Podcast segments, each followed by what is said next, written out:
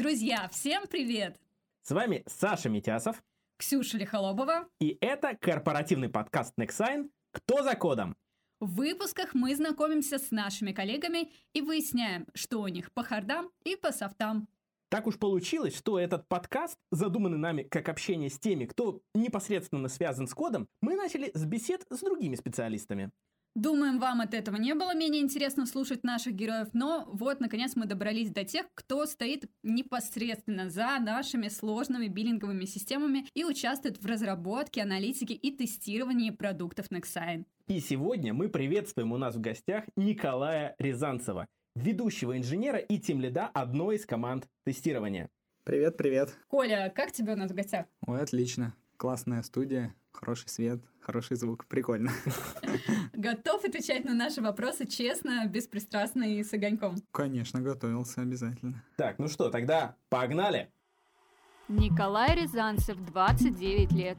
Окончил магистратуру университета ИТМО по направлению безопасность вычислительных систем и сетей. Сначала занимался разработкой, но пять лет назад пришел в Nexign в качестве инженера по автоматизации тестирования. Теперь руководит командой QA-инженеров. Женат, есть ребенок. Более 20 лет увлекается плаванием и имеет разряд кандидата в мастера спорта. Ну а теперь поговорим. Коль, давай начнем с самого начала. Расскажи, как ты решил связать свою жизнь с разработкой и чем вообще тебя это привлекло? Ну, это долгий путь. Начинался он еще с э, профильных курсов э, в школе, с программирования. Там были курсы по выходным мы писали тогда на C++ и на Delphi. Прям сразу в школе? А, Плюсов? Ну, нет, это дополнительные курсы А-а-а. были. Да, это дополнительные курсы были вот э, в рамках компьютерного колледжа. То есть это даже не от школы. То есть, угу. ну, отдельная секция там условно, так назовем ее. Ну, учился я в школе на физико-математическом направлении. Поступил в университет ИТМО, там же я, получается, закончил и бакалавриат, и магистратуру по направлению безопасность вычислительных систем и сетей. И, ну, собственно, после этого попал в разработку, какое-то время даже трудился фрилансом. Ну, собственно, а потом попал уже э, в Nexign, но тогда еще это был Петр Сервис. Ничего вот. себе, такой тернистый то жизненный есть, путь. То есть, э, вроде все стандартно, но путь начался еще там условно в школе. А с какой мыслью вообще вот это был? Ну, почему именно разработка? Почему еще в школе тебе захотелось языки эти узнать? Да, да, вот если да, копнуть глубже, почему вообще это? Да, ну, интерес к компьютерам был, как и у всех, там, в начале 2000-х, да, там, это компьютеры, компьютерные игры и так далее. А потом захотелось просто поразбираться, а что можно еще с компьютером сделать, то есть вообще как работают программы, и, ну, так получилось, что случайно вот узнал про... Ну, родители тогда узнали про вот эти вот курсы дополнительные, вот, собственно, на них попал. То есть просто такой спортивный интерес, что хотелось, э, ну, хотелось что-то поделать и посмотреть, как это работает. Слушай, а ради интереса, можешь вспомнить какие-нибудь программы, которые вот вы на компьютерных курсах составляли? Вот какие твои первые проекты вообще? Ну, э, самое простое, что в голову приходит, это, естественно, калькулятор. Вот, мы, ну, это понятно, с да, этого мы все начинали. Да, с него начинали. А потом э, была еще такая прикольная работа. Такие, кстати, часто на первых курсах в университетах дают в качестве лабораторных. Рисовали мишеньку, ну, уже с помощью там графических элементов.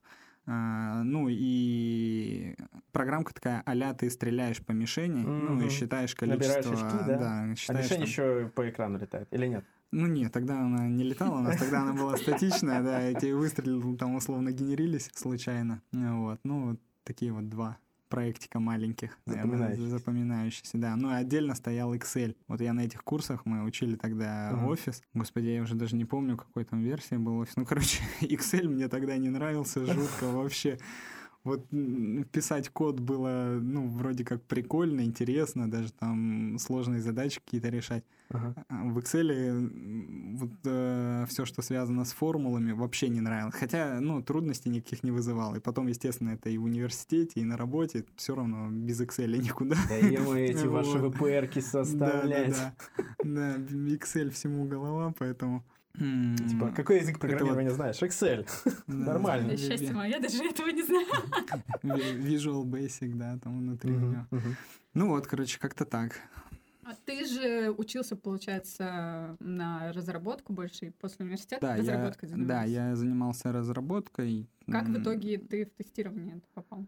А, ну, я не то, что в тестирование, я шел именно на позицию автоматизатора, ну, то есть э, писать автотест. Ну, как бы такая же работа с кодом, да, это достаточно близкие направления, поэтому просто вот стечение обстоятельств так совпало. Коллеги из HR тогда еще Питер Сервисы позвонили, да, пригласили на собеседование. Ну, собственно, после собеседования я и попал вот в команду, а, которая занимается автоматизацией, ну и по сей день в ней тружусь. А к тому моменту уже был какой-то опыт написания автотестов? Нет, тогда нет, тогда только вот разработка. Ну вот, мы ну, на предыдущей работе занимались, скажем так, доработкой а, ERP-систем Microsoft Dynamics AX вот, и их внедрением. Был опыт работы с базами данных, Угу.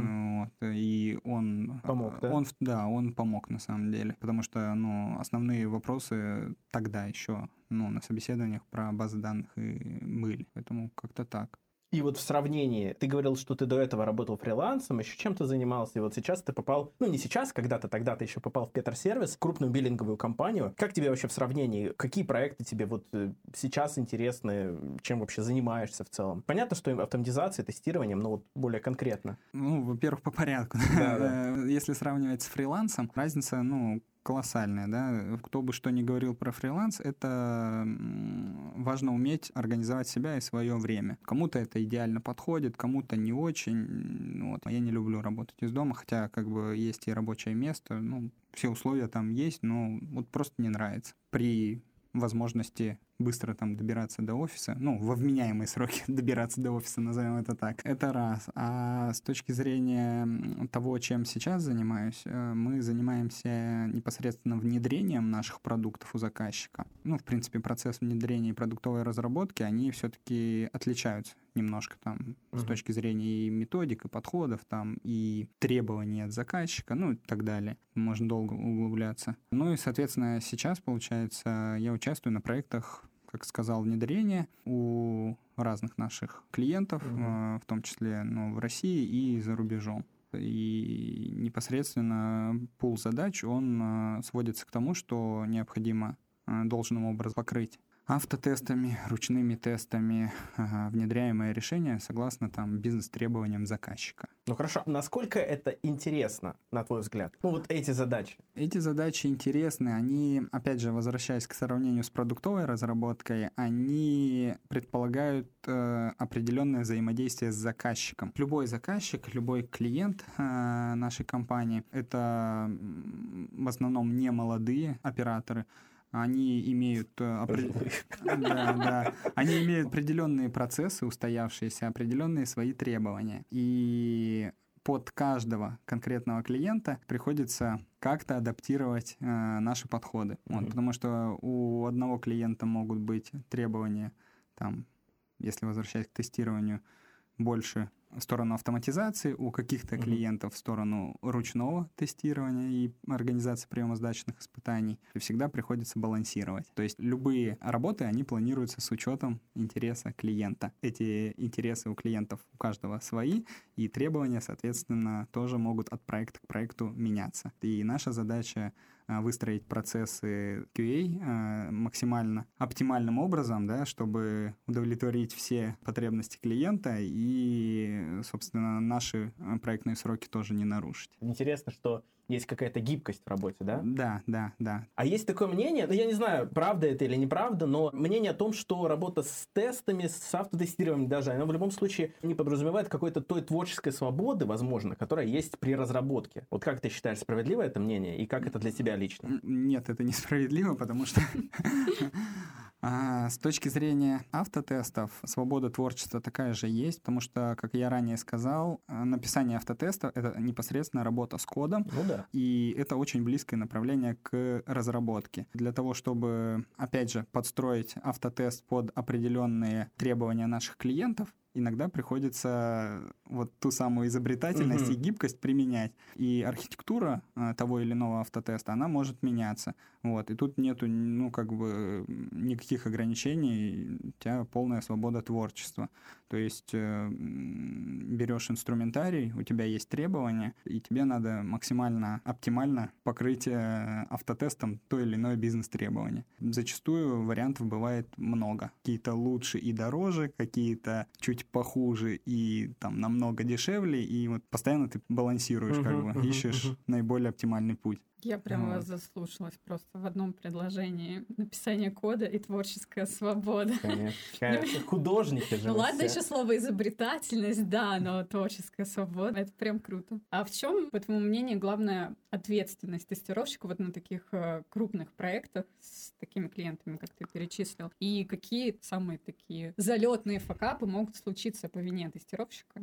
Были, может, у тебя такие тоже в практике? Ну, Смотрите, вот наша команда, когда мы работаем, основная задача не найти наибольшее количество багов, как ну, многие считают, что типа вот хороший тестировщик это тот, кто наклепал там много очень багов. Молодец. Мы считаем, что наша задача сделать так, чтобы до прода до прода в итоге докатилось наименьшее количество багов, а лучше, чтобы их там вообще не было. Вот. А, так тяжело вздохнул после этой фразы. Не, ну там просто вопрос про факапы. Да, к этому всегда тяжело подходить. Да, ну смотрите, если вот э, про личные факапы, таких, наверное, сильно интересных историй пока что не вспомню я. Ну, вот одна история была, когда я прибил один э, сервер, тогда еще по неопытности, поменяв э, системные файлы. Ну, потом в итоге сервер э, запустить не могли, просто он не стартовал, пришлось э, системного инженера на помощь звать. Ну, ничего критичного не было, это, по-моему, даже не прод был, поэтому, ну, неинтересно. Вот, это препрод был. Но все равно, наверное, нерв, нервов-то помотало. Ну, так, чуть-чуть, да, понервничал, думал, это просто железяка была, то есть не виртуальный хост угу. был. Ну, вот, думаю, не дай бог чего там. Ну, в итоге все нормально было, починили. Если про, в принципе, да, проектные такие интересные истории, назовем это так. У одного из наших клиентов, ну, в ночь запуска нашего решения, как правило, а, переключение на наше решение именно ночью происходит, был обнаружен дефект, из-за которого клиент нашего клиента потерял, потерял в разных странах, ну, там, я не помню, несколько десятков фур. Ну, у них трекеры в каждой фуре стоят. вот. А, была небольшая паника, но в итоге как бы быстро починили, все фуры нашлись, и все были счастливы. Вот, но это, это вот как раз фантастическая один... история из э, разряда э, форсаж, знаешь, какая-нибудь типа, где где Доминик Торетто, это он украл все эти фуры. Ну да, примерно, да, примерно то. Это вот один из дефектов, да, который, к сожалению, добрался до прода и который мы обнаружили только вот в момент э, уже промышленного переключения на наше решение. Ну и как бы повторюсь, вот задача команды QA, тех э, подразделений, да, которые и ручным тестированием, и автоматизацией занимаются, вот минимизировать вот такие вот примеры уже в промышленной эксплуатации и в момент запуска. С одной стороны, ну, действительно, ситуация такая супер неприятная, мягко говоря, да, особенно когда это потом тебе предъявляют, но с другой стороны, ты как тестировщик, наверное, не часто видишь результат своей работы как таковой, а вот здесь ты наглядно увидел, что вот то, что ты делаешь, может очень серьезно повлиять на реальный бизнес. Да, да, это вот один... Ну, такой себе способ увидеть. Ну да, да. Способ... Негативный, но все же опыт. Способ, да, согласен, не очень хороший, но это вот как раз отличает отличает э, работу именно во внедрении от, опять же, вернусь, э, продуктовой разработки. Продуктовой разработки тоже иногда, не иногда, а часто тестировщик может видеть, да, когда в продакшн выкатили какую-то версию продукта, пришли э, пользователи там, да, и что-то сломалось. Они тоже это увидят. Но во внедрении как бы ты ощущаешь это на ну, во внедрении именно BSS, BSS, uh-huh. OSS систем, да, ты ощущаешь это на каких-то очень глобальных масштабах, да, на тех вещах, которыми люди пользуются повседневно, на которые там завязаны большие секторы там экономики и так далее и тому подобных вещей. Вот, то есть, ну, это интересно, да. Да, звучит действительно глобально. Мы сейчас говорили про факапы, А есть другая сторона, какие-то проекты или, может быть, какие-то просто идеи, не знаю, инженерные решения есть, которыми ты сам гордишься? Ладно, в общем, а, из интересных у нас, это даже не про инженерное решение, да, наверное, клиент один у нас, проект был несколько лет назад он завершился. А, выделялся этот проект с точки зрения тестирования и процессов с ним связанных тем, что было 25 тысяч тестов. Это очень внушительное число для проекта там, ну, нескольких лет внедрения. Это действительно то, чем ну, я лично горжусь то, чем э, наша команда гордится, ну и, в принципе, вся проектная команда тогда. Все эти 25 тысяч тестов, они, ну, какие-то из них были автоматизированы, какие-то из них были полностью на, там, так называемом ручном приводе. Э, но по итогу наш э, клиент э, все эти тесты успешно прошел в рамках приемо-сдачных mm-hmm. испытаний. Вот, ну, у нас проект запустился, ну, как бы все хорошо. Но это вот, наверное, один из самых ярких примеров за годы работы, что вот такое вот огромное количество тестов мы нашей командой сначала на своей стороне переваривали, вот, а потом еще сотрудники клиента тоже Ты помнишь тот день, проверить. когда вот вы вздохнули с облегчением, когда вот Я помню, все... да, я потому что подписывал акт приемо-сдачных испытаний с нашей стороны, я его прекрасно помню. Шампанское я... открывали? А, а, ну, его открывали, конечно, не во время подписания акта. И не только его. И не только его, да. Вот, но улыбка у меня не сходила с лица, вот прямо во время подписания автографа. Чувствуешь себя звездой. Да. Да, это я сделал.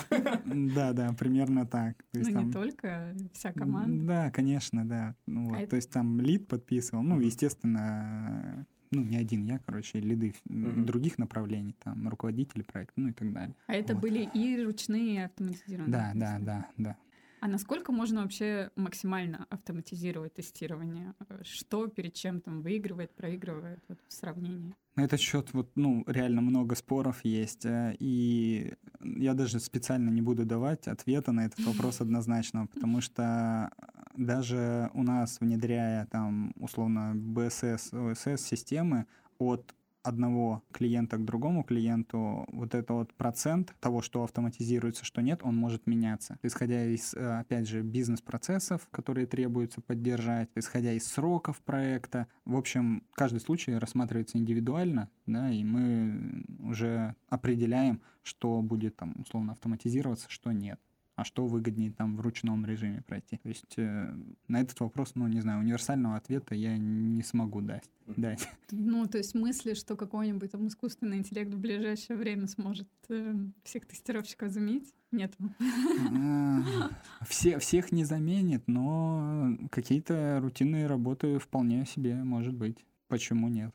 Собственно, многие фреймворки, ну, я не скажу, что они, да, как а-ля нейросети, да, работают и так далее, но, в принципе, вся автоматизация-то строится на том, чтобы э, максимально уйти от ручных каких-то действий, э, чтобы уменьшить человеческий фактор, ну и, соответственно, удешевить процесс QA.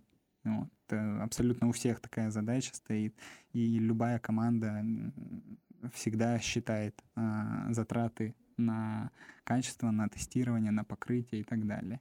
Ну хорошо, yeah. а если иначе поставить вопрос?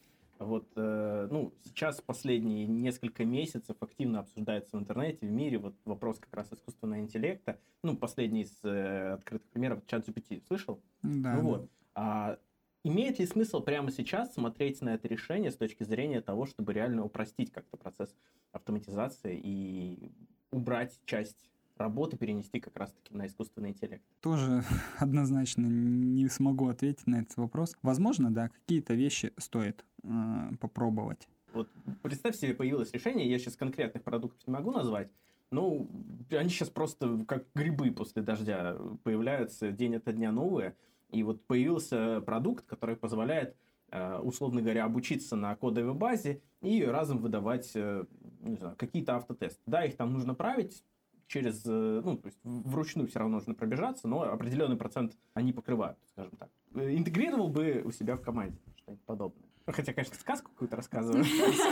Сказка, да, потому что, ну, на самом деле, уже, ну, давным-давно есть э, в, ну, способы автогенерации кода, вот, разработчики пользуются, тестировщики тоже пользуются, те, кто автотесты пишут, то есть там шаблоны методов, классов, ну, все, все это доступно уже давно. Не знаю, на самом деле, вот, ну, не хочется просто говорить, пока что, чтобы вот лично я хотел а, каким-то образом автоматизировать, э, покрыть какими-то, скажем так, интеллектуальными, э, ну, может быть, работой там нейросетей и так далее, это вот повседневные задачи с э, ведением статистики и так далее. Ну, кажется, что это было бы полезно. Uh-huh. Вот. А, ну, статистики там по багам, заведение багов, расчет покрытий, достижение там целевых показателей по качеству. Ну, можно бесконечно перечислять, у каждой команды метрики свои, и, может быть, для расчета вот таких вот вещей можно было бы что-то подумать из части нейросетей. Вот. Но это просто что в голову вот приходит. личная боль, да, да, это вот ага. прям, прям, прям, прямо сходу, да. Хотя и для этого тоже есть куча инструментария, да, который позволяет это не обязательно, да, решить с помощью нейросетей, но, скажем так, автоматизировать ага. в достаточно полноценном исполнении, и это будет работать. Excel. О, да. Топ инструмент. Excel вообще топ, да. Очень удобно. Шутка, конечно. Но на самом деле, да, некоторые задачи, они действительно в Excel решаются, и они решаются быстро и дешево. Самое главное. Недооценен вообще. Да. Но ты вообще часто смотришь какие-то новинки на рынке, фишечки, которые можно привнести в свою работу, которые вот только-только появились да, в новые сфере. фреймворки, новые версии какие-то выкатываются, и как бы насколько вы активно это применяете? Ну, новые фреймворки, естественно, выкатываются, применяем, естественно, не все, сразу, да, а за тенденциями обязательно следим и по возможности, ну, что-то мы к себе э, затаскиваем, потому что, опять же, в силу, ну, специфики и архитектуры нашего решения, да, э, не каждый фреймворк подойдет, ну, очень взвешенно к этому подходим, а за тенденциями, конечно, следим. И в рамках конференций, которые проводятся у нас, ну, как бы много в России, на самом деле, интересных конференций профильных именно по направлению QA, в том числе и по автоматизации. Ну, короче, очень много всяких мероприятий. И наша компания проводит, да, такие метапы. И не только наши коллеги там а, выступают.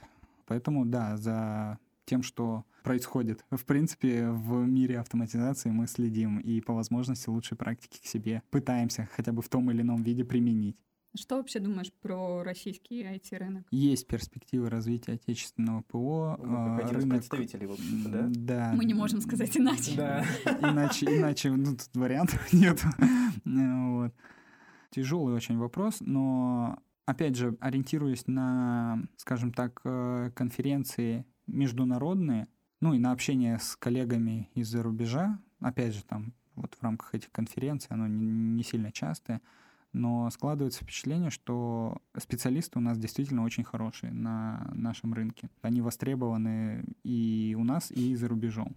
Не знаю, вот более глубокую аналитику как бы мне тяжело провести, но это вот сугубо личное впечатление что потенциал есть. Я на самом деле уверен в этом. Слушай, а можем вернуться к вопросу про конференции? Меня просто заинтересовало. А у тебя у самого есть вообще время вот во всем этом рабочем потоке как-то остановиться и что-то поучить новое, почитать, для себя подчерпнуть? Продолжаешь ли ты развиваться в этой сфере? В этой сфере обязательно надо продолжать развиваться. И как бы, ну, я думаю, все специалисты, они, ну, развиваются. Они как минимум должны это делать, вот, чтобы оставаться хорошими, востребованными специалистами. Естественно, не всегда есть возможность поучаствовать в конференции или что-то почитать, или что-то новое изучить, да, когда там а, пиковые нагрузки по проектам идут, да, там иногда бывают работы с утра до вечера, еще плюс ночные работы, ну, там как бы не до конференции, или в командировку уезжаешь, ты, ну, тоже вряд ли там, когда у тебя представители э, заказчика за спиной ходят, а ты такой сидишь на конференции. Сейчас я типа, послушаю, Да, подождите. ребята, сейчас я изучу лучшие практики, я вам быстро все сделаю. Естественно, как бы выбираешь моменты, когда вот там между проектами и так далее, это имеет место быть. Не всегда, да, получается, на популярные, да, конференции выбраться в те дни, когда их проводят, но есть записи, да, ну, есть следующие да, конференции, да. да, есть другие мероприятия, другие конференции, где можно пересечься там с теми же ну людьми ну, ладно. и так далее. Мы говорим сейчас про сферу, имеешь в виду тестирование, автотестирование, это понятно а смежные сферы. Вот есть какая-то область интересов вне этого круга, твоего рабочего основного, э, который тебе в целом было бы интересно послушать, там, я не знаю, из разработки, может, из DevOps, еще чего-то? Я, опять же, будучи на прошлом проекте Team Lead, какие-то базовые вещи там из э, управления проектами узнавал для угу. себя. Ну, просто в силу того, что ты работаешь именно Team Lead с большой командой. То есть это вот такая смежная область.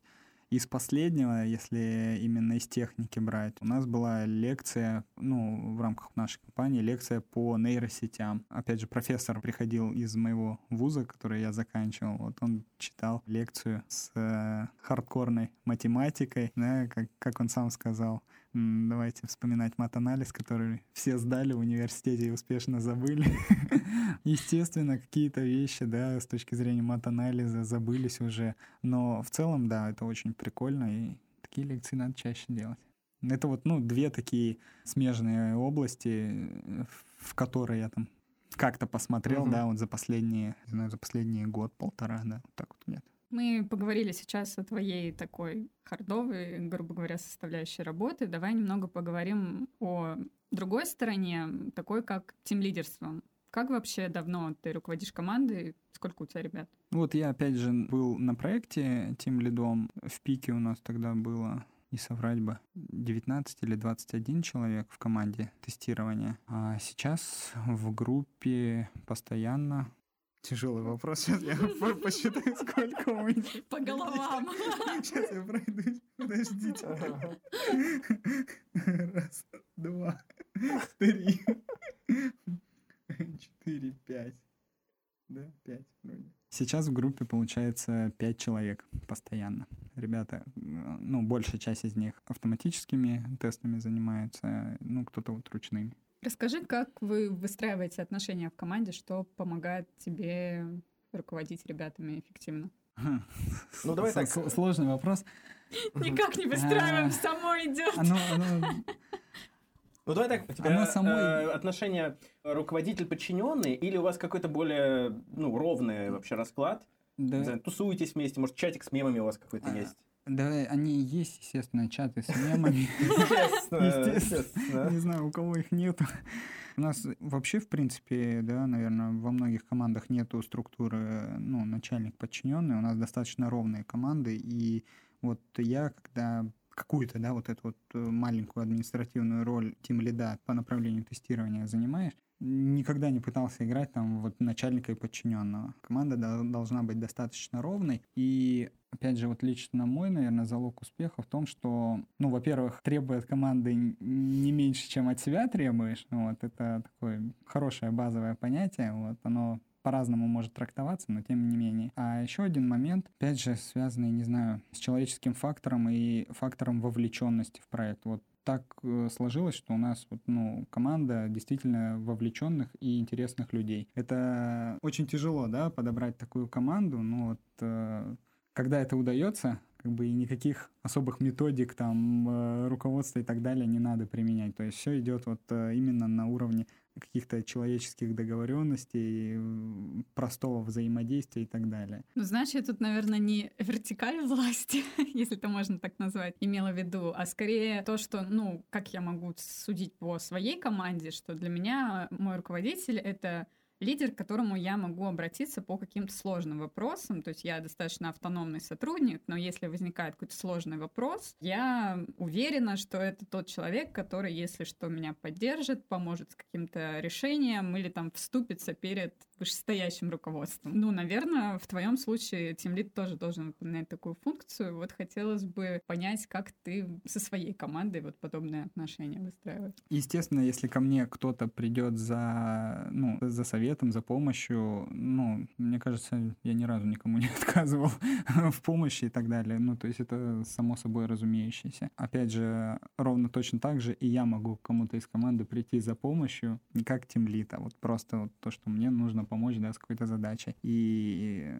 тебе не откажут. Это, опять же, возвращаясь к постулату, типа, ну, требует команды ровно то, что ты mm-hmm. готов э, сам выполнять и дать команде. Поэтому просто по-человечески, если ты готов помочь со своей стороны, да, максимально, то и любой как бы из твоей команды и из смежных команд, я думаю, что также помогут. Ну, и они помогают на наших проектах. А вот если приходят новички, ты вовлекаешься в процессах адаптации? Тебе вообще, ну, нравится функция наставника Я к этой функции подхожу очень взвешенно, потому что были примеры, когда новички приходили в пиковые вехи проекта, да, когда времени, ну, прям вообще нету, и ты физически не можешь уделить должного а, внимания, ну, студентам, да, которые пришли на стажировку, и это не очень хорошая ситуация. Были обратные ситуации, когда студенты приходили в более спокойное время, и, естественно, в таких э, случаях работать э, с ребятами гораздо легче и продуктивнее. И самое главное, им это интереснее и полезнее. Ну, то есть им это интереснее и полезнее, а нам это вдвойне полезно, потому что стажеры, да, выполняют там какие-то задачи, которые там, да, да, которые с команды можно, назовем так, делегировать. Да, да, да, да, делегировать. Вот, в общем, ну, реально полезно всем, и им, и нам. Ну, и, естественно, самый эффективный способ — это погружать э, студентов через э, ну, боевые проекты. Если такая возможность в проекте есть, время проектное позволяет, ну, опять же, множество факторов, но это самый лучший способ, да, через боевые проекты, под кураторством, да, под mm-hmm. менторством кого-то. Тогда это очень интересный процесс. А я вот знаю, что ты участвовал еще и в таких параллельных активностях, буткемпа или хакатона? Как ты вот вообще относишься э, к этой стороне наставничества? Давай назовем так. Ну, я вот, да, принимал участие в качестве ментора в одном из хакатонов в прошлом году, да, когда наша компания организовывала. По-своему, это интересный опыт. Те, кто участвовал в хакатонах, знают, как это все организовано, да, когда у тебя там 24 часа на решение какой-то задачи. Очень интересно, когда... Ну, у нас хакатон был э, нацелен именно на студентов, то есть это не крутые разработчики, ну, тот, который мы организовали, это не крутые разработчики там с большим опытом. А, ну, они студенты, они крутые, очень крутые ребята многие. Ничего обидного нету, они только учатся. Это, это очень круто, когда они приходят вот на такие тусовки и предлагают какие-то решения. Были команды там старших курсов, которые действительно уже технически подкованные, они приходили к тебе как к ментору, уже даже предлагая не несколько вариантов решения задач, причем уже с техническим обоснованием. ты с ними сидишь, выбираешь там, ну, плюсы, минусы того или иного решения. Вот. Были команды, ребята там, ну, буквально вот э, второй, третий курс приходили прям с вопросом, ну, мы вот не сделаем ничего за 24 часа там рабочего, вот мы просто пришли там попробовать себя, вот просто ощутить вот эту вот атмосферу, движуху, это тоже круто. Но они только на втором курсе на самом деле, вот, они только учатся. Даже если они хоть что-то там сделают, для них это тоже будет большой плюс. Поэтому это очень прикольный опыт, ну, мне действительно нравится. Получается ли зарядиться каким-то творческим зарядом вот от ребят? Э, может быть, получить какие-то новые идеи свежие, знаешь? Ну, насчет свежих идей со студенческого хакатона, ну, вряд ли, если честно. Ну а... да, и в нашем все-таки, э, наша специфика работы, она... Да, да. А вот э, зарядиться именно, я не знаю, вот такой вот энергии, вот то, что там ребята реально молодые, у них глаза горят, вот, да, вот эта вот энергия, она действительно очень важна. То есть, когда приходят ребята, которые ничего еще ну, не пробовали, ничего как бы там из коммерческой разработки не видели, там, неважно, это enterprise уровня или это там какой-то маленький стартапчик, там, который вот там, из пяти человек состоит. Это круто, и это тебя заряжает. Потому что я сам еще, ну, относительно недавно, да, закончил. Шесть лет это считается недавно. Шесть лет назад закончил университет. И... Вспоминаешь себя? Вспоминаю, да с теплотой, поэтому приятно окунуться в ту атмосферу и вот, ну, реально пообщаться с людьми. Напитаться молодой кровью. Да, да, да, да. Я подумал, смотришь на них, думаешь, вас еще жизнь не помотала, Enterprise вас еще не покалечил. Коль, ну и давай в конце немножко о тебе. Чем вообще интересуешься помимо работы? Я больше 20 лет, ну, около 20 лет э, занимался плаванием профессионально. В университете, когда учился, ну, в рамках ЭТМО у нас есть э, спортивный студенческий клуб, Кронверские барсы называется. Он функционирует и по сей день, развивается там семимильными скачками неоднократно признавался там лучшим студенческим клубом. Небольшая рекламка, да, такая университета ИТМО. Просто не мог пройти мимо. Я, ну, достаточно много лет провел в нем, и помимо вот учебы, да, там стажировок и так далее, в университете занимался организацией э, секции плавания на базе вот нашего клуба. Долгое время был менеджером этой секции плавания. Ну и оставил, собственно, всю эту движуху вот когда закончил университет в 2017 году. То есть, по факту, ты тимлит уже давно. Э, ну, да, да, да, да. Только не в рабочих, да, таких вещах. Но очень, ну, а тебе очень... все эти навыки начальные помогли потом в работе? Да-да, помогли. Это как раз вот э, те самые базовые навыки нормального человеческого общения, назовем это так. Ну и, собственно, э, организация, да, того или иного мероприятия, плюс-минус организация там приема сдачных испытаний, она вполне как-нибудь ко- коррелирует, да, с организацией какого-нибудь э, студенческого старта. Ну, короче, много параллелей можно провести. Ну и на сноуборде еще катаюсь. Ну, на сноуборде так всегда было на уровне любителя никогда не занимался этим профессионально. Сам разбивался, сам учился чему-то и так далее. Даже инструктора ни разу себе не нанимал за все годы. Рисково. Слушай, а по плаванию ты до сих пор продолжаешь заниматься? У тебя разряд какой-то есть? Да, да, разряд есть. Эм, я сейчас, я это называю так, купанием. Я прихожу там, может быть, даже пять раз в неделю я прихожу в бассейн, но плаваю Ничего себе там. купание пять раз в неделю. Ну, ты плаваешь там по 500 метров, там, по километру и в баню уходишь. Ну, то есть это чисто для себя. То есть сейчас я уже практически не выступаю на соревнованиях, выступаю в категории мастерс, так называемый. Это ветеранский спорт уже. После 25 лет ты автоматически попадаешь в разряд в секту ветеранов. И все, собственно, уже там ну, ограничений там нету, да. То есть э, реально люди выступают на соревнованиях, мировые рекорды устанавливают там в категории 80-90 лет. Такие примеры я вот сам видел. Люди, правда... Ты следишь за этим? Тебе ну, я участвую иногда. Я в них иногда участвую, но я не готовлюсь там специально, да, как раньше к соревнованиям. Ты колоссальную работу проводишь там. Сейчас, ну, как бы вот я пошел, да, после работы, что-то там поплавал, что-то там выступил на таком уровне. Ну, все равно твоя история в любом случае вдохновляет, это очень круто. Если когда-то в Нексайн появится бассейн, на крыше. Да, да, да. Да, мы знаем, к кому обращаться. Да, я в студенческие годы подрабатывал инструктором по плаванию, поэтому приходите. Тем более. Было дело. Так, ну и что, перейдем на блиц-опрос. Небольшие вопросики, быстрые ответы. Готов? Давайте. Какую компьютерную игру порекомендуешь коллегам по цеху? Counter-Strike 1.6. История, кстати, еще одна прикольная. У нас у одного из наших клиентов традиция такая была. Сотрудники в обеденный перерыв рубились в контру. То есть у них это все это Выпускают согласовано. Пар. Да, да, да. Вот в обеденный перерыв ты там покушал, у тебя какое-то время останется, и они всем офисом реально рубятся в контру. Ты ходишь там э, по офису, ребята спокойно играют. Ну, всех возрастов есть и молодые ребята, есть э, там инженеры, скажем так, уже постарше сильно, и все нормально. Не пытался у себя такое внедрить? Не. Не, работы слишком много. Я, да нет, я последнее время уже в универе, наверное, последний раз играл. Пока не тянет. Три главных скилла, которые помогают тебе в работе и в жизни. Ответственность, коммуникабельность, наверное, спокойствие, если так дзен. можно сказать. Дзен, да. важно вот поймать дзен. Когда дзен ловит вся команда, все нормально становится. Стрессоустойчивость, вот как это называется. Слово у меня вылетело. Главное код. слово в резюме на первой да. строчке. Вот выли... вылетело оно у меня. Ну, это реально, это, ну, как бы так и есть. Сломался телефон. Будешь сам чинить или отдашь в ремонт? Сейчас отдам в ремонт в институте починил бы сам. Вот. Ноутбуки чинил, свои чинил, ребятам чинил ноутбуки за лабораторные работы. Было дело. Вот. Ну, сейчас бы не, не стал возиться уже. Куда потратишь годовую премию? В софт развитие себя или в гаджеты? В гаджеты. Опиши типичного нексайнера. Открытый, хорошо знающий свою предметную область, ответственный.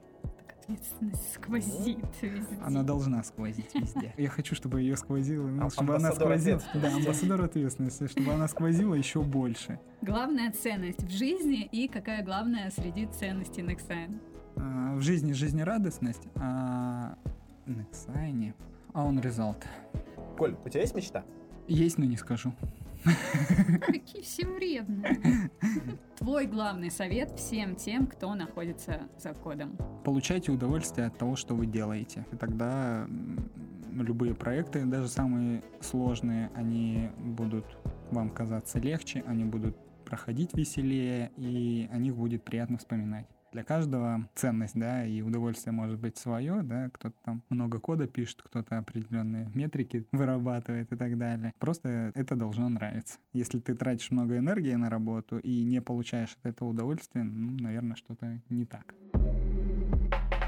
На самом деле очень динамичная, интересная беседа получилась. Огромное спасибо, Коля, что пришел. Спасибо, что пригласили. Ну а нашим слушателям мы хотим сказать спасибо за то, что продолжаете оставаться с нами, продолжаете ставить лайки нашему подкасту и услышимся с вами на популярных подкаст-платформах. Всем пока! Пока-пока. Всем пока.